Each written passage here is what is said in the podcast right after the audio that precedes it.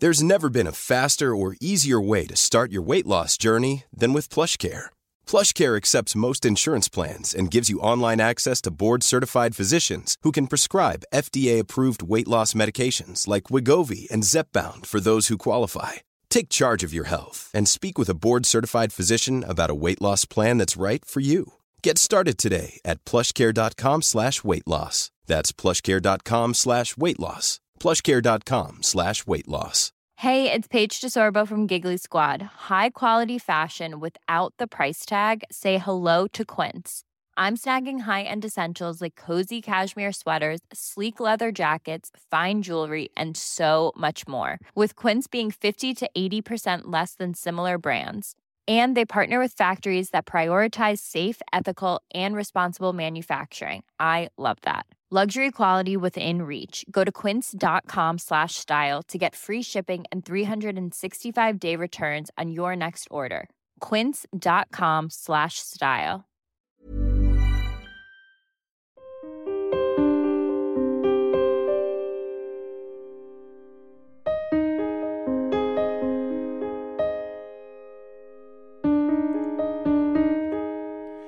And welcome to Security Insecure, the podcast where I say it's okay to not be okay.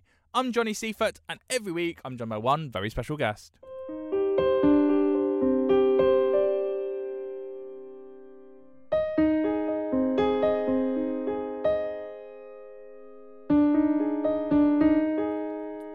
Before we get into this week's episode, I want to tell you about a couple of charities. Now, these charities are the foundations of a couple of the conversations you're going to hear today. And on the bio on the podcast, I'm going to put their details as well.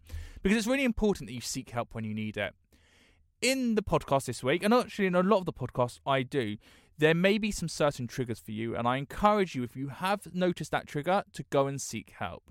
The first place is Samaritans.org. They are amazing when it comes to suicide prevention. So if you're feeling a bit distressed, if you're feeling a bit suicidal, please go to Samaritans.org website or call them on 116 123. That's 116 123. The second one is Refuge. You can find them online at nationaldahelpline.org.uk or call them on 0808 2000 247. Refuge is an amazing charity if you have suffered with domestic abuse. So that's nationaldahelpline.org.uk and you can call them on 0808 2000 247.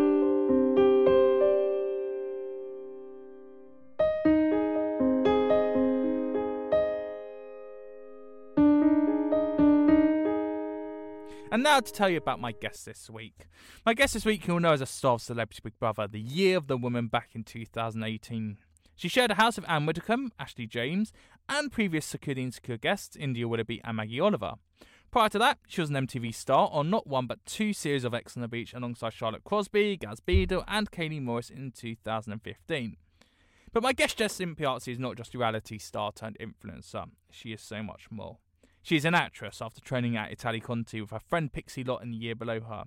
She's a businesswoman with her own fashion brand HD Female, and she campaigns to help people who are visually impaired. I'm delighted to say Jessica Impiazzi joins me on Security Insecure as she releases her debut memoir, Silver Lining. Jessica, hello. Hello, thank you so much for having me on today.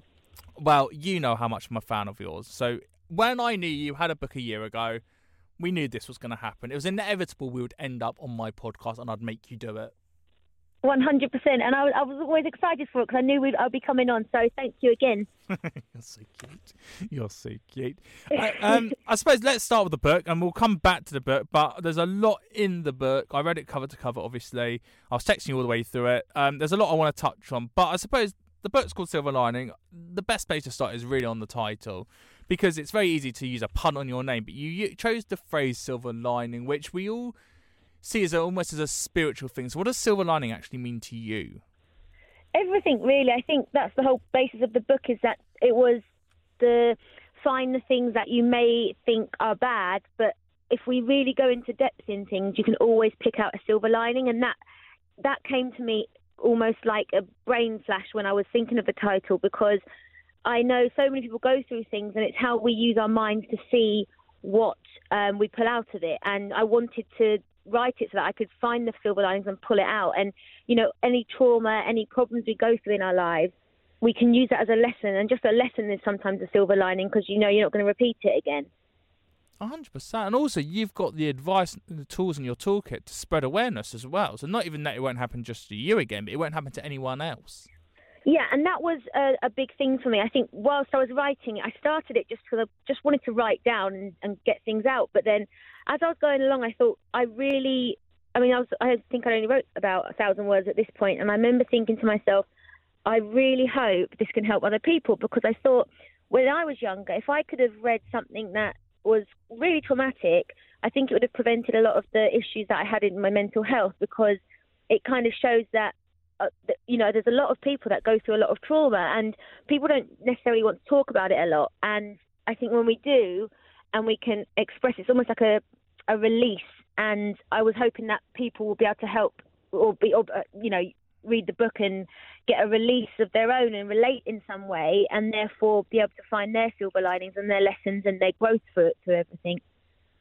And that's what an influencer is supposed to do. They're supposed to influence the good, not the bad. You know, a couple of months ago, we were in lockdown, and all we saw were your fellow reality stars going off to Dubai and Maldives doing paid photo shoots, getting themselves papped, and not really influencing, actually doing detriment to our mental health because we thought, why are you there and we can't be there? Yet what you're doing is talking about the traumas, which we'll talk about shortly if that's okay with you. And I've already given out the Samaritans number and the uh, National Domestic Helpline number. And that's what you should be influencing because you should be going, look, I'm being on reality TV, I'm a TV star. Yeah, I've also had bad things happen to me. You're not alone in this. And I think that's the thing of you're not alone. I will influence that so you don't feel lonely. Yeah, I think, and also the problem is, I think a lot of people are frightened to open up like that because they they're more interested in getting the likes or the or the you know validation for themselves over, the fact that they got loads of likes. But I don't often get that. So I, you know, I I put my stuff out in the hope to help someone, and whether that's just one person likes that post, for instance, and that helps them, that's fine for me. That's made my day. Um, I am not necessarily one that's posting for clickbait or anything. I just want to make sure my influence can help others. Now I can't talk for everyone else because everyone's got their own journey and their own their own things going on. So I, I don't tend to like to comment on, you know, if they've gone away. But I do think at this time it's probably not the easiest thing to be watching over and over again. I, I mean, I, I, have seen loads of people on Instagram all on their holidays, and I'm I, I just got a bit baffled by it because like, I'm pretty sure I'm not even allowed to leave Surrey right now. So I don't understand how this has happened.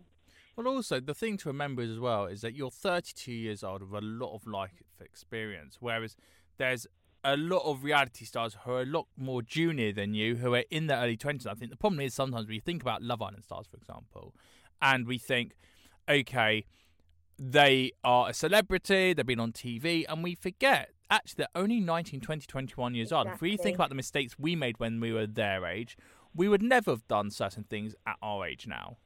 Yeah, then you know what? This is exactly what I was just about to say. It's it's that thing like when I look back at my 20s, I was so easily led, so trying to play up to what I thought I was supposed to be because that, that would make press or this would do that and this would validate me. But I was completely lost. I just didn't happen to be in a pandemic. I was just being an absolute idiot running around. And to be honest, I, I was quite ashamed sometimes that I was using that to influence people because it, it, it was a downward spiral. But because I was unaware of how unwell I was inside, I didn't realise I was actually what I was putting out and how I was behaving was influencing other people. But because I hadn't fixed me and understood who I was, I wasn't even aware that I was doing that. So it's a tough cycle, you know, the whole influencer kind of theme these days. It's it's hard to influence on a positive note if you're unaware that you're not even feeling positive yourself. A hundred percent. So let's understand you a little bit more. 1989, you were born in Haslemere, Surrey. Let's start with your childhood first. What was that like for you, Jessica? You know, my my young years were actually all right. We lived with my nan and granddad for a while, and then my mum and my real father we moved down to Surrey, and I don't actually have any recollection of them being together. Um, they broke up when I was really really young. Um, so yeah, I mean it was just quite normal really. My, I had an older, well, I still have, I have an older half brother, um, just different dads, um, and it was just me, my mum and him really. And my nan was very important in our lives. She was always coming down because didn't. My mum didn't make much money because she didn't have much much eyesight. She could see, but she wasn't able to drive, so we was in this little village, and the school was opposite, so I could easily walk to school. But it was a good three mile walk to the nearest shop, and so Nan would always come down on a Monday with food for us and make sure we was okay. Um, with Grandad most of the time, unless he was working. Um, so then, them early memories were quite cute because we didn't have, as I said, we didn't have money, but we we had love and we had, you know, I had my best friend around the corner. My mum was best friends with her mum, and it was just kind of a community spirit, I suppose. Well, I love that. So, so Yeah. because that's the thing, and that the heart is that although uh, you know people do have bad childhoods, and I'm not disregarding that whatsoever. Fundamentally, as long as you're being cared for, as long as you've got shelter, as long as you're being fed, as long as you're being entertained slightly, you know, as you said, there's a silver lining at the end of it. Yeah, and we, we didn't even know that we didn't have money. You know, we were kids just messing around and being kids. Um, I suppose trauma didn't really start for me until I was about nine or ten. So we'd moved back to London when I was seven to live next door to my nan because mum had a new boyfriend. And then when they broke up, we moved back down to the village to another rented house. Um, and it was around that time that the, the trauma started to, to happen and things really, really shifted. Um, and that's when I witnessed a lot of domestic abuse um, towards my mum. Um, it was just, it I think at such a young age, nine, ten, eleven, kind of that age, it's it's it's terrifying. You know, you're you're you're supposed to be being cared for, and then suddenly you start feeling like you need to be the carer because you need to get these people off of hurting each other, and you know it'd go on till late in the night, and there'd be alcohol involved, um, and it, yeah, I, th- I think that caused a lot of problems in my older life because from from experiencing that and having to have units of police cars around maybe three times a week, I wasn't able to learn like other kids because I was wasn't focusing and I couldn't focus. And it wasn't ADHD. I wasn't causing trouble or shouting, but I there was I could not focus on anything. And if I was in trouble in class, I would be panicky, and then it would make it worse. And yeah, it, I think when you have something like that so young, it wires your brain slightly different. And it wasn't until my later years, I'm talking like 27, 28, that when I was diagnosed with PTSD, all my life choices and my whole behaviour made sense. So it was the most welcome diagnosis I'd ever had. And for those that don't know, PTSD is post traumatic stress disorder, which is usually found uh, stereotypically in people who've been to war, for example. But you're right, it's a big, big trauma that you face. And it's interesting you internalized that and processed it and didn't act out. One would think you'd have gone, right, I'm nine years old. This to me is the norm. I'm used to this way. I'm used to people being punched and things being thrown, that I'm going to carry on doing that because that's the way I've been socialized. Yeah, and I and I I do believe I took it into my future relationships because I, I, I my idea of love was a bit warped at this point. So I was I was you know dating people that didn't treat me very nicely or were a bit aggressive, and it, as I say, it wasn't until I kind of figured that out where you learn to break a cycle, and that's why I read a lot because I find it so important to read other people's stories or books on psychology, and you can kind of come to grips with it. And then as soon, I think the main thing I've ever learned is awareness, and once you're aware of something, that's when you can start to fix it. Hold on. Right. I know we're having a very serious conversation, but I've just got to go a bit light for a second. You just said you enjoy reading, right? I gave you a book, what, four years ago? Have you read that book yet? Johnny, I haven't, and I'll tell you why. Because I've I've lined everything up, and then I kept getting these ones that were relevant to the things that were going on at the time, and I, I, it's got, got pushed back. But I promise you, give me a month, and I'm going to send you a big old email about how I love it. I mean, we have got each other's numbers, but if you want to email me, email me. If you think that's where our relationship now is, four years later, and you don't want to just watch something like you normally do, then that's absolutely fine. Each their own okay, I'll voice prerogative. note you. I'll voice note you. That's more familiar. um, so yeah, so let's go. Let's be serious. So you you you did grow up in a lot of trauma, and there was a lot of fighting, and obviously you don't want to reveal, and you, especially in your book, you don't reveal who the person was who uh, was causing the domestic violence to your mother. Have you since though had an apology from being surrounded by that, and has your mum had an apology more important from that person? Um, I think in a in a family sometimes it's something that has been said but unsaid. You know, um, I think change behaviour normally is the biggest apology, and that's what has happened. So to me, that's a win. So have you got the closure you needed? Because obviously you said that like 20 years later you faced the PTSD, the post-traumatic stress disorder. But do you feel like you've got the closure that you can compartmentalize it now and go right? This is what happened. I understand why it happened. I understand the triggers that led to said person acting out in rage. But I know, firstly, that's wrong. Secondly, they know it's wrong. And thirdly, I know, for my sake, for my mum's sake, that that won't ever happen again. Yeah, definitely. And I think um, for me, the closure was.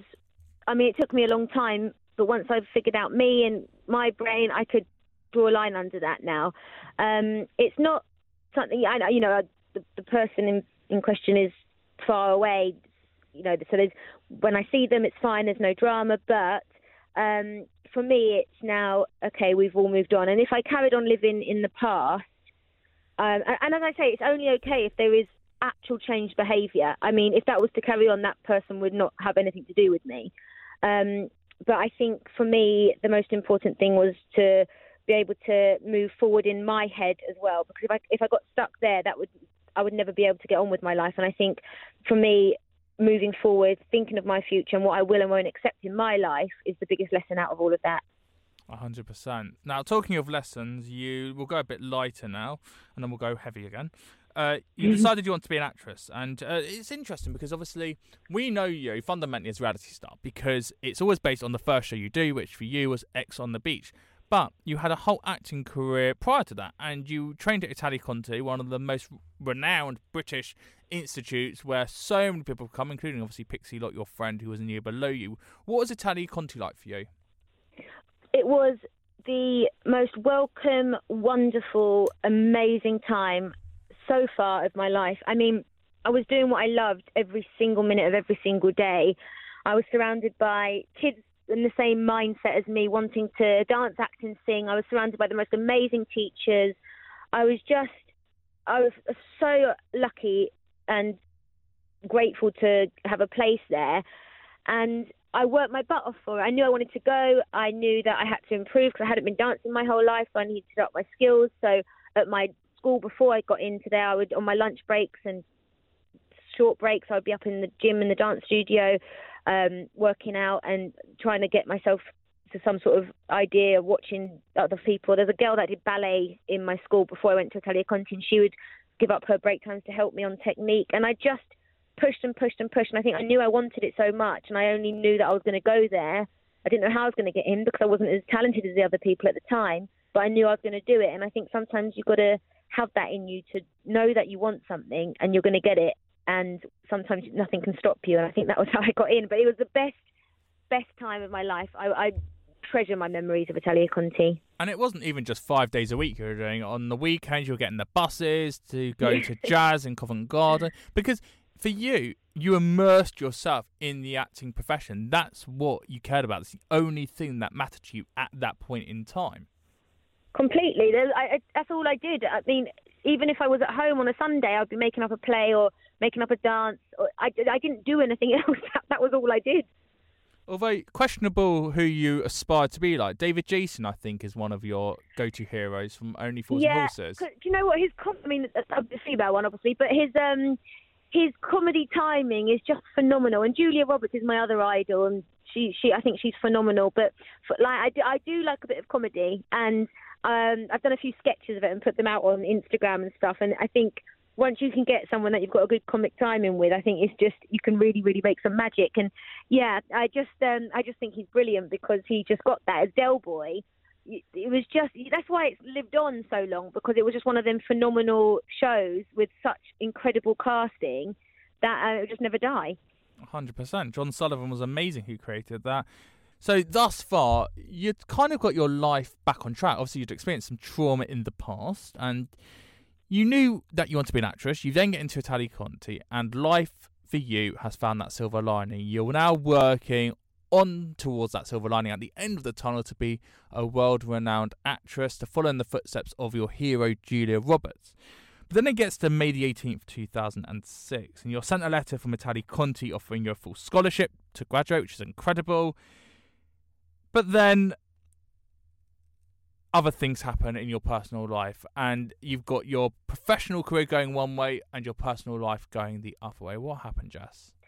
Yeah, that was a really horrible day, actually, the 18th of May, and I, it's one I'll never forget, 2006. Um, it was actually the day I got my letter for Italia Conti saying you've got into the college, so you can graduate on a full scholarship, and I wouldn't have been able to go if I didn't get that. So my day started off on the biggest high you can ever imagine. I'm 16, 17, no, 17, about to go into, into, you know, the now the BA honours degree for three years at my dream place and I couldn't have been more happy. Um, I go, the day progresses, and I'm looking after my nephew while my brother and his girlfriend are moving house. And he's 13 months old, and he, he wasn't very well. It was like he had a bit of a cold. Um, and by midday, Lorene, his mother, came and we're taken down to the to the doctors just to get him checked over. And the doctors were about 45 minutes late getting us in. And the moment we walked in with him, his eyes kind of rolled back. The doctor grabbed him and put him on a ventilator, um, and then rushed him up to the Guildford Hospital um, in an ambulance. And within four hours, I think four or five hours, he had died. He had meningitis and septicemia. Um, so that day, what happened at the beginning no longer mattered, and I just lost my baby nephew. Um, I couldn't quite compute in my head what had happened. That I mean, five hours before I was playing with him, trying to make him feel better. Five hours later, he's not going to wake up again, and it was the most. I'm I'm 17 and I've I've experienced trauma, but things are getting better, and then whack, we got hit with that, and I mean, I don't think that's something you can ever recover from, but you learn to manage and cope. I don't know what to say to you, Jess. It's unless you've been in that situation before, you'll never truly know what it's like. I don't want to obviously put your mind back there. I don't want to traumatize you even more. But what legacy did Charlie leave for you? I think we've all grown up thinking of the idea that you don't die till you're old, and if it's anything before that, it's absolutely awful and shocking, and which it is. And I think the thing that I took from Charlie was you just never know I mean, I, I, can only say this now when I've done the work on myself because what happened after that with me, which we'll talk about, was was just a, a spiral.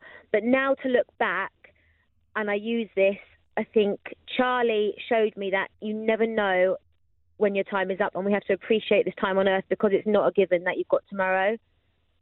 hundred percent, hundred percent, and we've all got a purpose to do in the world. And it wasn't just Charlie in uh, those 10 years who was affected and uh, who affected your life, I should say. Your mum also affected you because she became visually impaired and completely lost her sight. Something that you've been campaigning to help uh, people who are blind with blind dogs and guide dogs ever since. What happened with your mum, first of all?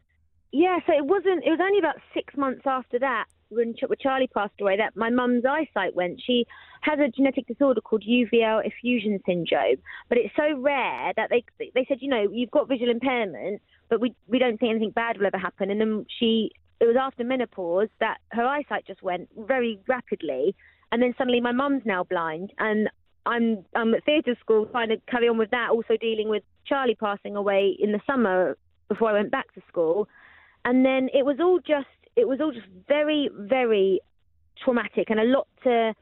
I mean, it kind of brought back all the old stuff from the domestic violence, and it was like one thing after the other after the other. And at 17, I was like, Does, is this what life is then? Because stop the world, I want to get off. It's just I, I don't know how to cope or deal with this. I don't know what I'm supposed to do anymore, and I don't like this. What, what what's the point in this? And that was my mindset. Cause I I couldn't understand why my friends. I'd go around their house and they had this lovely, happy life, and their mums and dads around and everyone's happy and they're going away doing this and that and I'm coming home and my mum's depressed. My mum can't see. She can't even make herself a cup of tea because she's too scared.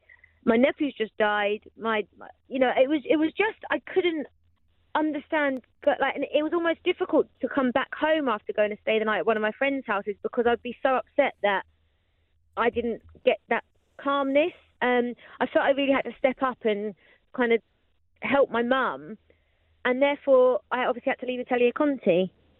And it was that lack of control that you had as well. You couldn't control the surroundings. Not that you should have done, because at this point you are the child in the situation. But when all this happens, you've got absolutely no control.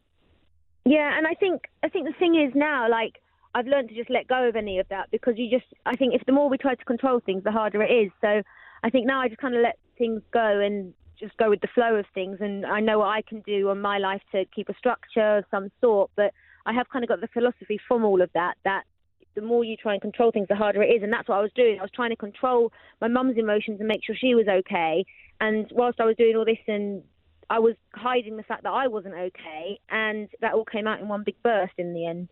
Because the problem is, is that as much as it's your problem to an extent, it's actually your mum's problem, and you're just a support system. But it does actually affect you, and even more so, more than ever, because it's your mum who you look up to, who should be there to comfort you, not the other way around.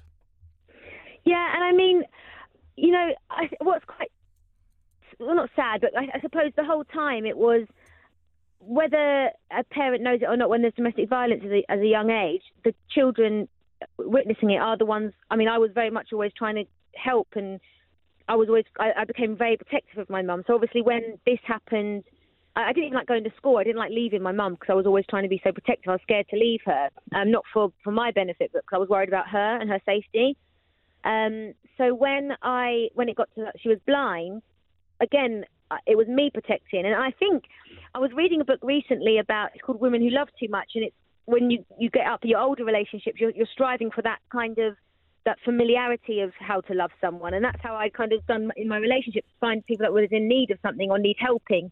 I didn't know how to be in a relationship that was normal. And I think these things always go on to affect us in our later lives, even if it doesn't show itself as that. There's still an underlying of it. If we talk about love quickly, what does love actually mean to you? God, that's a good question, Johnny. Um, to me, I think now, now I've gone through a lot of self-help, I suppose. Um, to me, it just means being there as a support system for someone. I feel like also it's caring for one another equally and and respecting one another. I think I never used to re- really think of respect to be part of love, but now it's one of the main things for me. And what scares you about love? You obviously got that protection there, but are you scared that you don't get that protection? Or is there something else that scares you about being loved? With love now, I don't think I'm scared of it. I think I've had my heart broken enough times, and I've half the time I've been the main problem for breaking my own heart, I suppose, for expecting things that I shouldn't have or or choosing the wrong people. But with me now, I generally think love doesn't scare me because I'm aware that there's so many people in the world that are deserving of love that once you love yourself wholeheartedly enough, you'll find the right person. I completely agree with you, and obviously you've been through a divorce, which we were not going to touch on. It's not appropriate to, but you've had your heart properly broken in many mm-hmm. ways, and a lot of trauma that's come from that. And you're right; it's it's a very hard thing in the moment to realize that person wasn't right for you. But when you take a step back, you go, look, actually, it was an experience, and there were lessons learned. And you've always learned lessons, and you've always refound your purpose in life. And when your mum was visually impaired, you left the Italia Conti, you said, and you were helping your mum and her friends go to Braille classes. Did you think this was your new purpose? That wasn't to be an actress, but to be, I suppose, an advocate for visually impaired people and this new way of campaigning for yourself?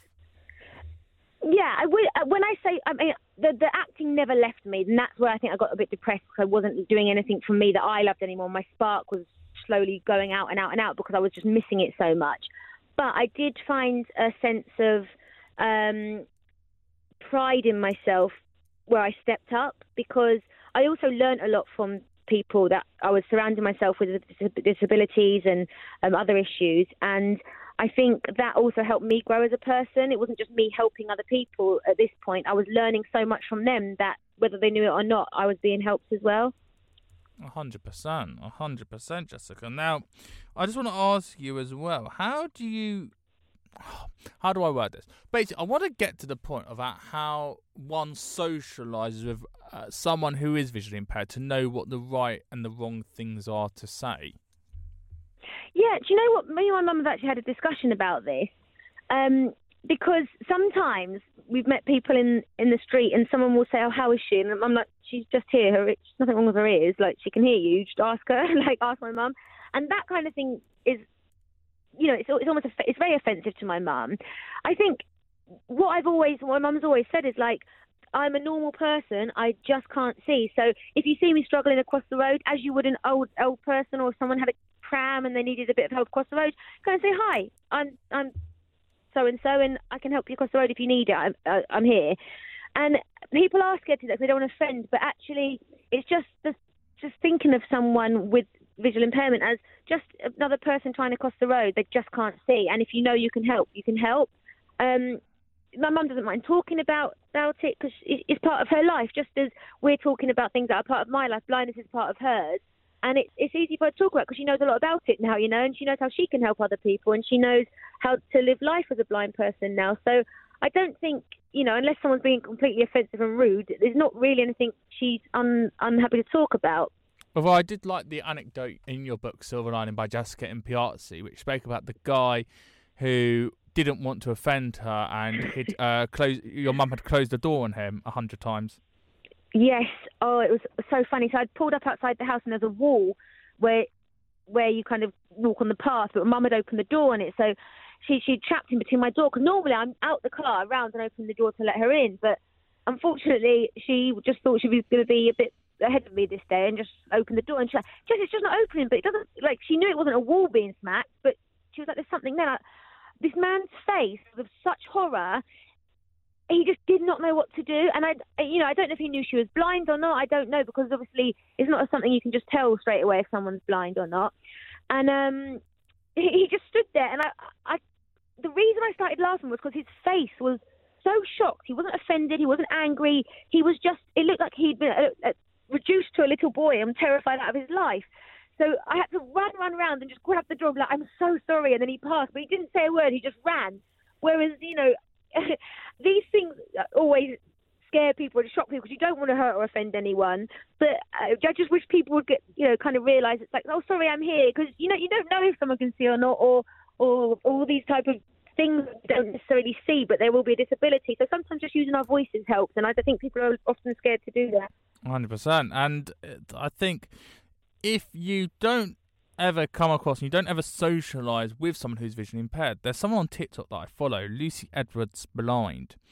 And mm-hmm. she's an incredible TikTok star. She basically shows you what happens in her day to day life to break down these taboos. So, for example, how does one know what's in a jar? And she has a little magnet that goes over the jar that she's registered to say this is mint sauce, or how to make a cup of coffee, how to use a button, how to pick crisps. Um, mm how do you know when you're awake? How do you know what you should and shouldn't do using a teapot, for example? So, uh, like I said, uh, Lucy Edwards Blind is an amazing TikTok channel to go to if you do want a bit of advice, if you do want to open up that conversation about what it's like to be visually impaired. So, Jessica, we're halfway there, and this is a really long podcast, but I think such an important podcast. You've already touched on so many important factors about domestic abuse, about visual impairment, about your acting career. But I suppose we need to talk about the real reason that a lot of us would have know you in the public domain, and that's because to an extent, as long as most other things, you are a reality star. And you actually didn't start on Ex on the Beach. You were part of The Only Way is Essex, which I loved finding out. So, 2012, your first TV job, you're in the sugar hut with Mick, who loves his um, cherry pie. What was it like being in this new wave of reality TV, which was just before it really just went into its own new influencer domain on Instagram? Yeah, it was. It was. I was part of the Sugar Hut Honeys, and then we just kind of would dabble in and out of filming with Towie, and we just ran the events on the Friday nights at the Sugar Hut because it was so booming because of the show. Um, but I loved it. You know, it was. I wasn't. I hadn't been at theatre school for a while. I hadn't got an agent because I hadn't completed my school, and it was just this vicious cycle. But it kind of made me feel like, look, you're uh, in front of a camera, so let's just, you know, get some lemons and make lemonade kind of thing. And I met some really cool people, and people that have been really supportive of me up even to this day. And I think that's where I pull that silver lining. Again, it wasn't what I wanted to do reality, but it was the silver lining because I was getting to be in front of a camera and, and learning a bit more about filming, I suppose, as well. And obviously, as an actress, it's very easy to want to control the whole mise en scène in the fact of yes, you're worrying about what you are like on stage, but equally, it's also very much about what's going on around you with the cameras, with the lights, and to see how everyone works. Everyone that works in TV and radio, you want to know how everyone else does their jobs as well as your job. Exactly, I find that really important. I also find it very interesting, and in fact, a lot of that has helped me with, since now in the future, where I've now got my acting jobs. I've I've been able to know what the sound guy does and how he does it, and where I should stand, and it kind of gave me that that help as well, which I didn't learn at theatre school. Whereas whereas I kind of learned kind of just watching other people. I'm a big people watcher on on jobs, and I think that's that's the main reason because I was like, I know I'll have to use this one day. I didn't give up the hope. hundred percent. Now, uh, talking of cameras, uh, you were also a bit of a glamour girl at once upon a time as well. Yeah, that that kind of stumbled across because that was probably at my lowest point because I had no hope of anything. I was just I just lost any state of who I was and what I wanted, and I thought I'll just try this because I need to validate myself somehow. And I thought that would validate me. I always felt like the ugly duckling at school. I never felt sexy, and I, I kind of tried to use this to be uh, like put on this new Jess because the one if I sat and dealt with that was going to be a very traumatic time, and I wasn't ready to do that at the time. And I thought, let's pretend I'm this big glamour girl, and I, I'm on all these magazines, and yeah, it was fun. I, I had I met some great people again, but that's one thing I probably, if I had my time again, I probably wouldn't have done. But as I say often that you can't always um, regret. You shouldn't regret anything because everything leads to something. And I suppose I probably wouldn't have got the Sugar Hut Honeys if I hadn't have done the glamour modelling. Um, but it just kind of flowed into each other, you know. So I I don't I can't say oh that's, it's a regret. It's a regret that I can I can Google it and see things and I'm like oh god because it's just not me and all I see when I look at those old pictures is someone that was so deeply depressed and hiding who she was. I mean, it's the thing that you're literally standing there completely butt naked, bare, your breasts out, your bottom out, and yet all your insecurities should go on the outside because everyone can see everything, yet the inside tells a whole different story. Yeah, it, uh, it was inside out for me, completely that. And if it was to happen now in that time, do you reckon you'd have had an OnlyFans account and that would have been more? Because I'm just thinking of the fact of doing page three at that time, it wasn't a bad thing. If you're doing Zoo or Loaded or Nuts or page three, yeah. It wasn't seen as seedy. It wasn't seen as bad. You know, most people, actresses as well, were encouraged to do that. Even if you didn't have your breasts fully yeah. out and you were covering it, it was absolutely fine. It was glamorized modeling. Whereas now we are seeing a massive surge of influencers, reality stars going on to OnlyFans and revealing a lot more, which would, if that happened at your time, really detrimented your future. Whereas now it's like OnlyFans as a means to an end, and we're not really thinking about the future from being on there. Yeah, do you know what? Though I kind of see like I've got quite an open mind. Like it's not for me because I know where I'm going now and I know what I want to do and what I'm going to stick to. Because I'd rather play the long game in a career that I want rather than just make a quick buck now.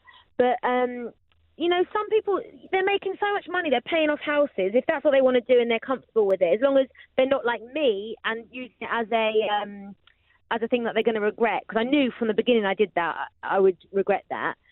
If, if but if you're a different kind of mindset and you think actually I'm going to just pay off everything with this and do it, well, I think good on them. I really think a lot of the time there's a lot of judgment in the world, and I think it's really unjustified because if someone's not hurting someone else, it is literally no one else's business, and that's that's the way I see things. Um, so for me, I, it just it just wouldn't work for me and where I'm going and what I want to do. But I really don't see a problem with anyone else wanting to do that as long as they're not detrimental or hurting themselves in any type of way because of it. 100%. And you said obviously it's on Google if you did ever Google yourself. How does that sit with you now? Obviously, revenge porn is a massive thing now, and that's illegal where the consent hasn't been given. But mm-hmm. for yourself, you obviously consented to those pictures of your breasts yeah. being out at the time. But 15 years later, how do you now look at those photos? Obviously, you said that you've had a bit of regret and obviously lessons learned. But do you see it as almost unconsented all these years after, or you like that was part of my journey? Let's just put it to bed. Uh, yeah, I of just put it to bed. I'm like, as I say, it, I see if I see any pictures, which never really do that. I'm just like, oh, that, that that was a sad person back then. She was unhappy, and I don't really see it as me because my mind is so different. Um, so it's just like I look with a bit of sadness for myself, but not something that will be coming into my future with me. Okay, well, let's move the topic up on the future because then you enter Ex on the Beach 2015. The Tablet of Terror is away is around the corner, and you're coming out the sea, or that's filmed a different day, and you walk along the beach, and you get seen by everyone. What was your? I loved when you told me that story. Um, what was it, your experience like on the MTV show? Because Ex on the Beach at the time was incredibly massive. That almost, along with Geordie Shore, really justified the channel. Yeah, it was huge actually, and I, I had a good time the first time I went on, but I was again, I'd just come out of a really awful relationship, and I'd gone straight on Ex on the Beach, and I just, um, again, it was that, that getaway to not deal with what I was supposed to be dealing with to fix myself, but I didn't know I was supposed to at that age.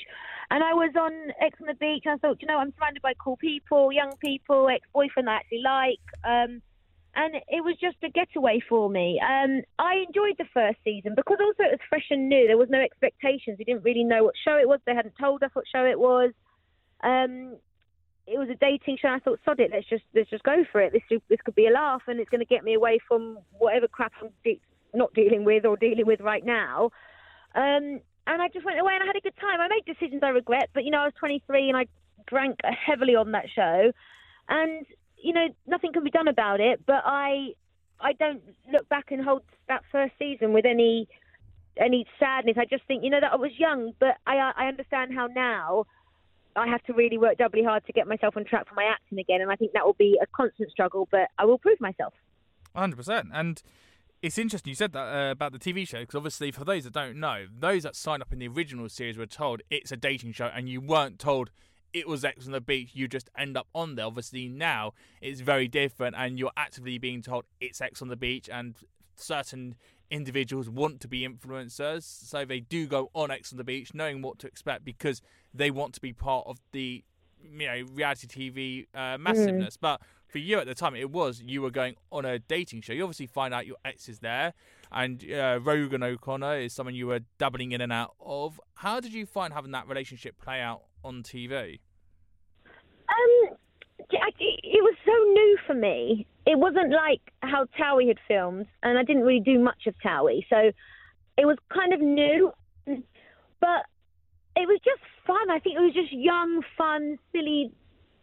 Not love because we definitely weren't in love, but it was we were familiar with each other, and it was like we was in the villa with strangers, and then suddenly you're you're with your ex, and it's just it was just un just fun. I think I think that's all I can explain as you know it it was like going on a group holiday for free at 23 years old, and I think a lot of people do that. Just happened to be on camera, um, but we had a young, cool camera lot and producers, and yeah, I just I don't regret. I mean, as I say, with, with the acting stuff, it probably has hindered things, but it also given me a platform. I may never have got into acting at all again if I didn't complete Italia Conti. If I didn't have this, so we don't know how things would be different. So we can't really regret, I think. So, no, I, I just had a good time on there. It was, as I say, I made a few silly mistakes that will unfortunately stay on telly, but um, no, it, it was just it was just fun, Johnny. And one of those mistakes was having sex on TV. And in preparation for this interview, I watched your interview you did for the Victoria Derbyshire show on mm-hmm. uh, the BBC uh, a couple of years ago, and I, I suppose if, if, actually I think if it's best coming from you rather than me trying to set it up. The producers try to encourage you to have sex on TV. There was that pressure. It was a program see, where, around sex. Yeah, see that was on the next series, and I went back for the All Star Series five, and I noticed a very very big shift in the way things are being filmed. So series two there wasn't that pressure. It was very much natural and organic. And I think reality TV was liked a lot better when it was like that. But as you said earlier, with the it, it became suddenly a, a go on reality TV and become an influencer. When I first went on Ex on the Beach, there, that wasn't a thing. Instagram had just happened. I didn't even have Instagram when I first went on it. I don't think, or, or I did, but it wasn't a big thing where that happened. There was no sponsored posts or any of this. So when I went back for Series Five, all those years later, that had now evolved and I think everyone wanted to play up to to make sure they would come out of it the most famous or the most following, and they knew how to do that via social media by the way they behaved on the show. And I think the producers had kind of got that into their heads a bit as well, and knew it would make great TV and more viewings. And it was more. I think I think the the actual thing that was said was um, lots of shagging tonight, please, girls. And I was like, you know, I just can't do this. Like this is uh, when it happened on series two, Rogan was my boyfriend. We were both drunk and we were hid under the covers, and it kind of just like happened quick. So I was like, okay, we should stop. I think you hear me even say, "Oh, I'm so disappointed in myself," and then we stopped because I realised we were on camera. um, so fast forward when someone's saying, "Oh, that was what should be being done," I was like, "No, I don't. I'm older now. I don't agree with this." And the amount of fear that put into me when I knew that was going to air from the first time I went on I was like, I don't think this is right. This isn't fair for young people that are coming on this show. I just don't think this is right. Um, and yeah, that that was my kind of. I was done and I left the show early.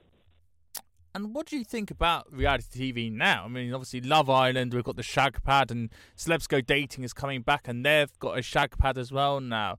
That we're still seeing producers see that sex is the ultimate way to be the star reality star on their own program whereas for us actually it's all about the feelings and watching a organic relationship blossom without the sex yeah see i think love island stopped showing it someone said to me they stopped showing the actual sex scenes mm, but i completely agree here like this is something i don't know how people can't see it when they make these shows and i don't mean no disrespect to any producers or anything but when you look back at reality. People loved it when you had the Amy Childs characters, the fun, the comedy, and the legitimate.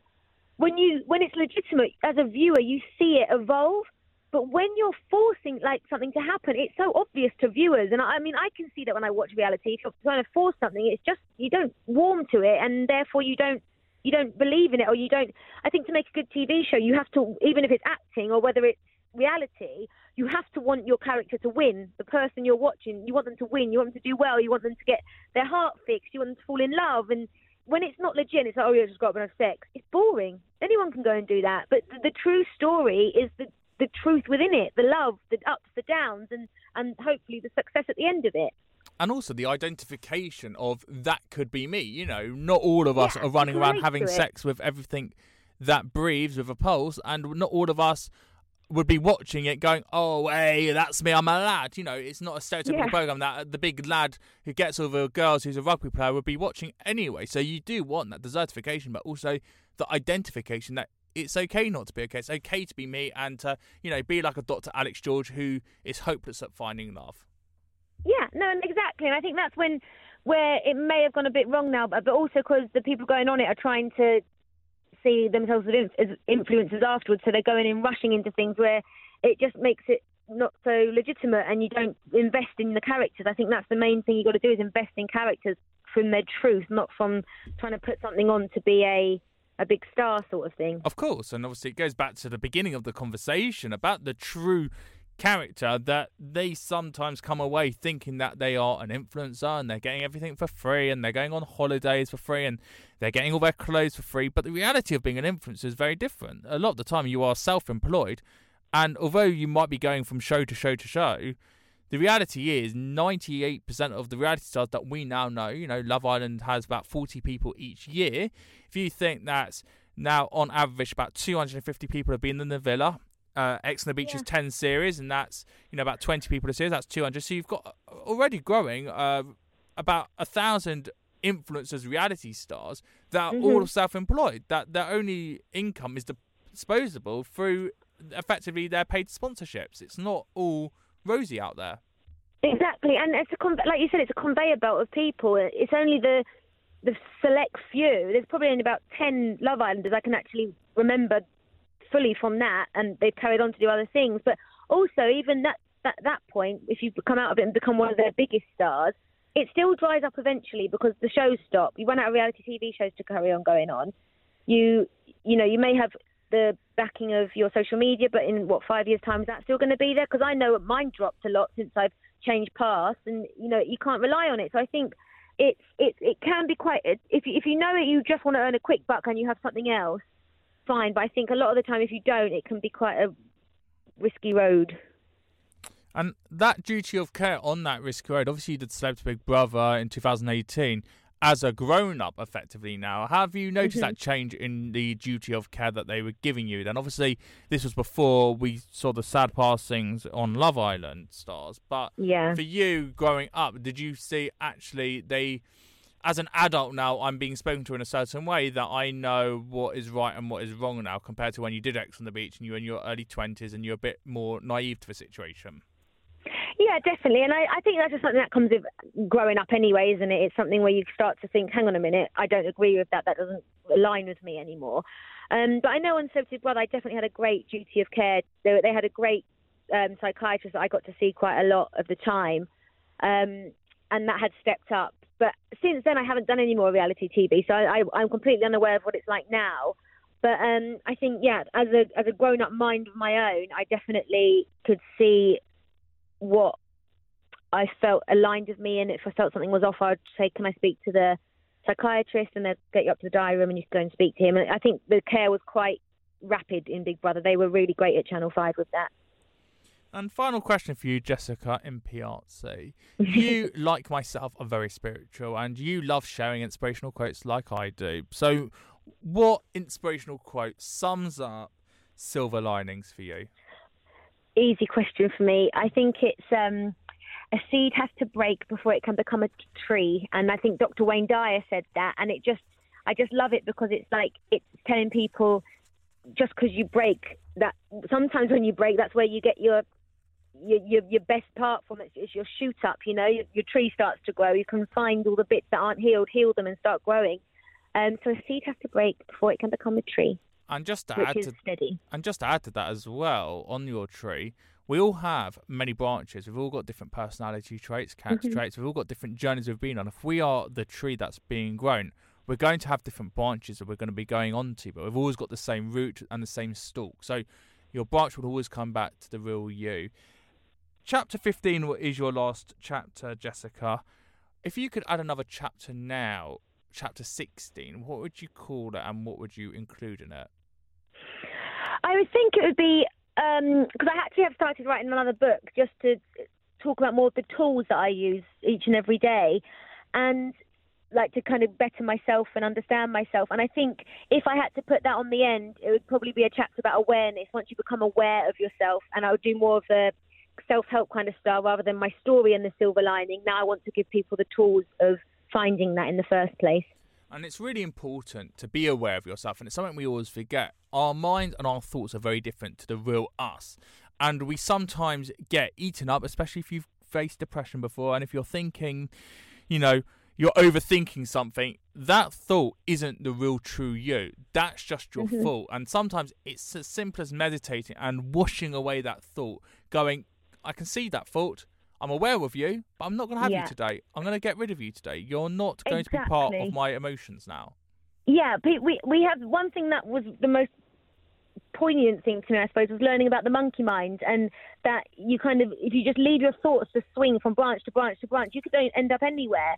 We have to learn to control those thoughts, and that's one of the most important things I do each and every day. And I meditate because that's how you learn to control your thoughts. And there's so many amazing apps to help you with it. But I've been meditating for about three years now, and it's probably been one of the most amazing things to anchor those thoughts and kind of be in control of them rather than them being in control of you. 100%. And even just as simple, if you don't even want to meditate, but just a simple exercise of breathing in for four seconds, holding it for seven seconds, breathing out for three seconds, and repeating that a couple of times Mhm. will just de stress you.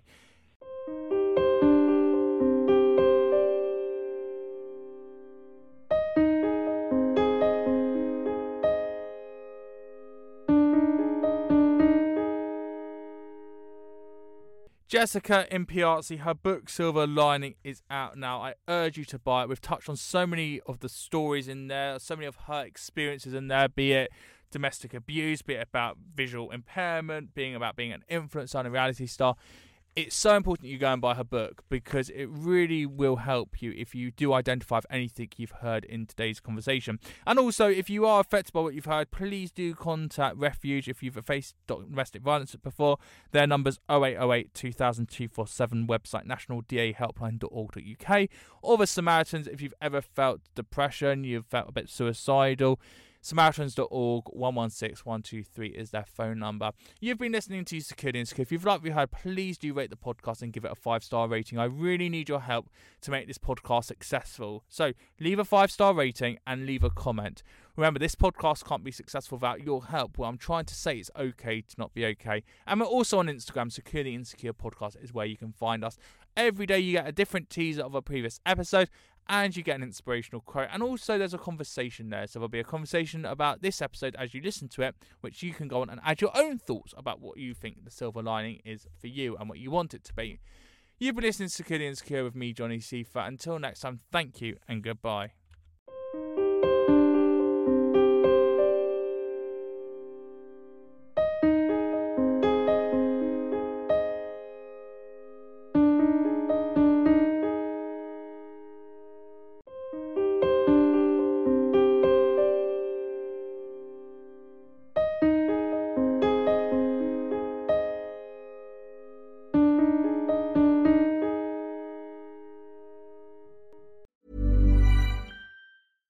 Even when we're on a budget, we still deserve nice things. Quince is a place to scoop up stunning high end goods for 50 to 80% less than similar brands. They have buttery soft cashmere sweaters starting at $50, luxurious Italian leather bags, and so much more. Plus, Quince only works with factories that use safe, ethical, and responsible manufacturing. Get the high-end goods you'll love without the high price tag with Quince. Go to quince.com/style for free shipping and 365-day returns. When you make decisions for your company, you look for the no-brainers. And if you have a lot of mailing to do, stamps.com is the ultimate no-brainer. It streamlines your processes to make your business more efficient, which makes you less busy. Mail checks, invoices, legal documents, and everything you need to keep your business running with stamps.com. Seamlessly connect with every major marketplace and shopping cart. Schedule package pickups and see your cheapest and fastest shipping options from different carriers. With rates up to 89% off USPS and UPS rates. And with the stamps.com mobile app, you can take care of mailing and shipping wherever you are. Make the same no-brainer decision as over 1 million other businesses with stamps.com. Sign up with code program for a 4-week trial plus free postage and a free digital scale. No long-term commitments or contracts. That's stamps.com. Code program.